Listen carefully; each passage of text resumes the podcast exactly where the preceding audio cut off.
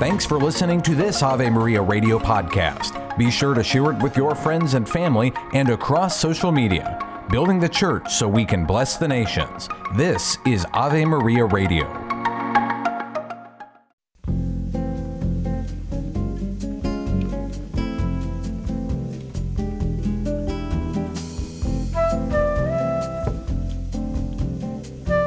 Good afternoon. I'm Al Kresta.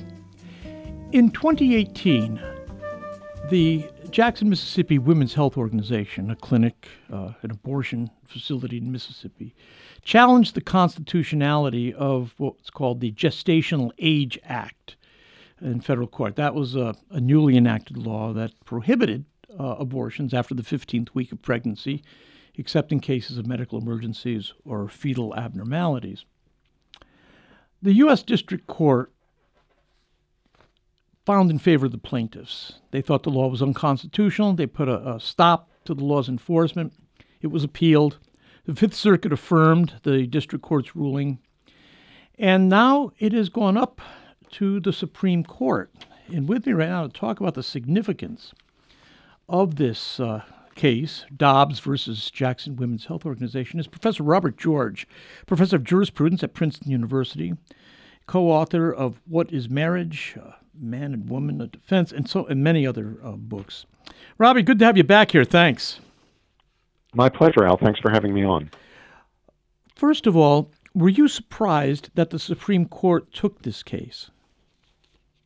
No, I was not. Okay. Uh, I had been uh, hoping and uh, trusting that there was sufficient support on the court to take an abortion related case that would give the justices an opportunity to revisit previous uh, jurisprudence in this area, in particular the cases of Roe versus Wade from 1973 and Planned Parenthood against Casey uh, from the early 1990s, which was an affirmation of Roe versus Wade, right. uh, with a view to possibly uh, overruling or at least very significantly uh, cutting back uh, on those decisions.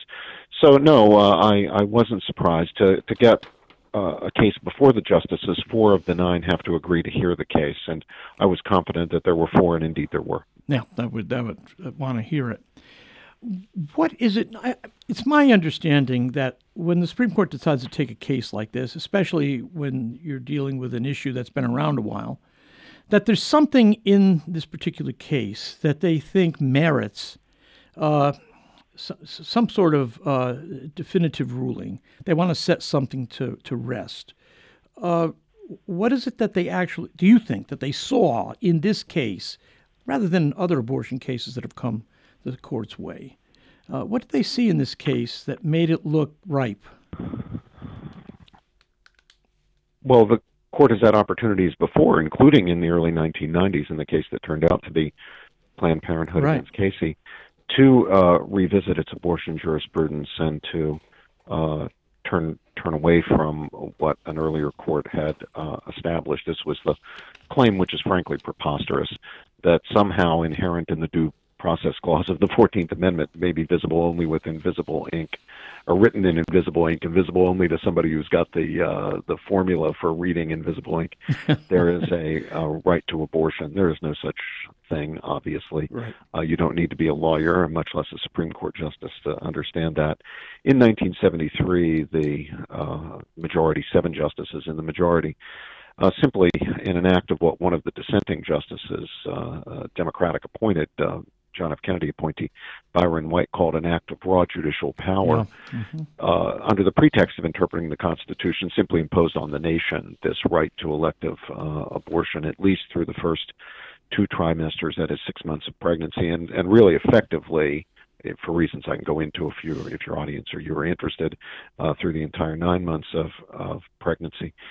So for a long time, of course, those of us on the pro-life side, and and and even those uh, who don't happen to be themselves personally pro-life, but do believe in principled constitutional interpretation, have opposed this decision and wanted an opportunity to overturn it. Well, those opportunities have come to the court from time to time, right. but we've always, in the end, been disappointed. Uh, justices that uh, we thought would uh, do the right thing here, who who we had every reason to believe understood that Roe versus Wade was a pure judicial fabrication, uh, nevertheless uh, let us down and, and did not overturn the decision. But now there have been very significant uh, personnel changes uh, on the court. There's nobody left from the Roe versus Wade uh, era, era. Uh, and uh, a majority of members of the court style themselves as originalists. Mm-hmm. That is, people who understand that uh, the Constitution should be interpreted, uh, giving uh, importance to the original public meaning uh, of the provisions that were uh, put into the Constitution by ratification uh, by the American people. So I think it's not that these justices saw anything especially unique about this case. It's that they saw an opportunity to revisit and perhaps even overturn, or at least cut back significantly on Roe versus Wade, and uh, they now have the votes to do it. Yeah, that, that's the way it looks to me, Al. Okay. Okay. I mean, I, I remember it back. It will be a tremendous disappointment, Al, if all they do is cut back on it. Yeah. Now, I mean, you know, it's better than nothing, but it will be a tremendous disappointment uh, because at the heart of the matter, I can tell you this as a, as a constitutional scholar, at the heart of the matter is just a fundamental constitutional flaw, and that is the lack of any basis right. in the Constitution's text, its logic, its structure, or its historical understanding yeah. for the idea that there is a right to kill unborn children. Right. There is just nothing in our national charter that can even, at a tremendous stretch, be read as uh, as including such an idea. And yet, uh, we have lived for all these years since 1973 right. with the patent falsehood that there is, in fact, such a provision in our Constitution. And there have been many legal scholars who have pointed to this problem, even those who are strongly supportive of a, quote, right to choose. Uh, they recognize that. Uh, that's right. These are people who yeah. say, well, look, you know, this is a legislative matter. The mistake here was the court imposed a policy. We like the policy. These are the so called pro choice people who say this.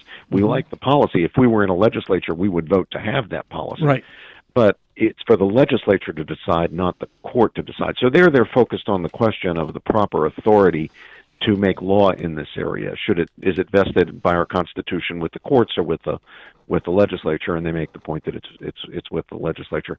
Uh, I I think they are right to complain about the gross constitutional infidelity here, but of course, as a pro-life person as you are, yeah. I also am scandalized and shocked. The most appalling thing of all is that the the the, the court has here uh, created a situation in which millions, literally millions, of unborn children have been uh, murdered, killed yep. Uh, yep. under under uh, well, murder is a technical legal term, but have been killed uh, under um, uh, the auspice, alleged, allegedly under the auspices of the Constitution. Yeah, yeah, all for what uh, you pointed out, Byron White, it was a raw act of judicial power.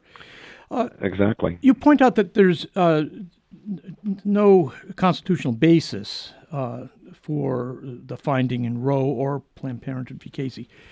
Is there something in the Constitution that implicitly protects the unborn? Because the argument uh, was uh, yes, that there's no sense of person. Yeah, I mean the idea was, well, we don't yeah. know when life begins, even though they did. Uh, then they made they to avoid the scientific issue, they said, well, we don't know what the word person means in this respect. I mean, uh, did did we well, have a constitutional really protection of the unborn?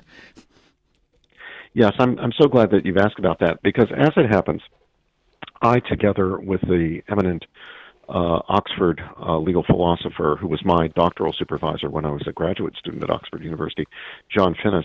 Uh, the two of us have uh, submitted an amicus curiae brief, friend of the court, uh, to translate the Latin, friend of the court brief, in the Dobbs case, in which we have urged the court uh, not only to reverse Roe versus Wade, which many people have uh, joined us in asking the court to do, uh, not only now but uh, over the last 40 something years. But we've asked them to look at the language of the 14th Amendment, which uh, uh, prohibits any state from denying any person uh, due process of law or the equal protection of the laws, and consider whether, as we in fact believe the evidence shows, the original understanding of person in the 14th Amendment included the unborn, such that there is actually an obligation on the part of states uh, to uh, to protect the unborn against uh, the lethal violence of, wow. of abortion, at least in the case of uh, so-called elective abortion, that or sometimes called social indication abortion. That is where the the object of the act is precisely uh, to terminate the life of the unborn child because you don't want the child uh, to uh, to exist. That that would still leave open questions of uh, what what the law will be where performing um, uh, an act to save the mother's life or Right. preserve her health, for example, would uh, unavoidably result in the death of the unborn child. So it would still leave uh, room for uh, legislation uh, by the states, but it would set a kind of threshold or minimum. Uh, and uh, if we're if we're right about that, then the fundamental obligation falls on the states. But if the states fail in their duty, Congress is authorized. This is under Section Five of the 15th of the Fourteenth Amendment uh, to, by appropriate legislation, enforce those those guarantees. So uh, we would be very pleased if the court would take the additional step of examining the question of the personhood of the unborn under the 14th Amendment. And we provided plenty of evidence.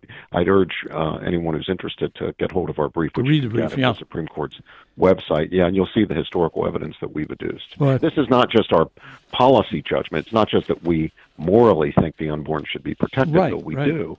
Uh, but but you know the Constitution isn't one thing rather than another because of what I think about morality. It's one thing rather than another depending on what people ratified, what they intended to place in the Constitution, and we think the historical evidence uh, shows that uh, the framers and ratifiers of the 14th Amendment understood by person all living members of the species Homo sapiens, all human individuals, uh, irrespective of age or size or location or stage of development or condition of dependency. Oh, that that would be uh, spectacular. It you know for them to actually find uh, that uh, to agree uh, with your your brief there, and uh, I, it would be.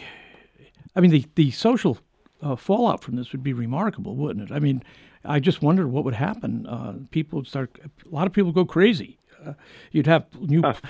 Yeah. it, would, it would. I mean, this is one reason back in Planned Parenthood v. Casey that uh, Justice O'Connor, uh, you know, d- didn't want to make any significant change. Uh, she let the states, uh, you know, make adjustments uh, to the finding in Roe, but she uh, seemed to think that to uh, dismantle Roe, uh, that that that would cause too much social upheaval. That women, yes, the argument was that women had grown too accustomed to this uh, freedom to abort, that to deprive them of it would be too burdensome. Well, I, I'm I'm sorry, Madam Justice. Uh, it is not your job, and I will say this to any justice. Yep. It is not any justice's or judge's job to decide whether it's good or bad policy or good or bad for the country that the Constitution be observed. Their job is to give effect to the actual meaning, the authentic meaning, the true meaning of the provisions of the Constitution. Amen. The other part is up to the legislature. It's That's up to right. the elected representatives of the people. We did not elect those judges. They To have no that. legislative authority. Robbie, thanks so much. Great talking with you again. Last week at AveMariaRadio.net's poll of the week, we wanted to know what you thought are ways that you can measure a parish's success. 31% of you said mass attendance numbers, 26% of you said the number of sacraments completed at your parish, and 21% of you said the number of seminarians or people in religious life that your parish has produced. Thank you to all who filled out the poll, and if you didn't last week, check out our new poll at AveMariaRadio.net. Scroll down on the homepage and click Poll of the Week.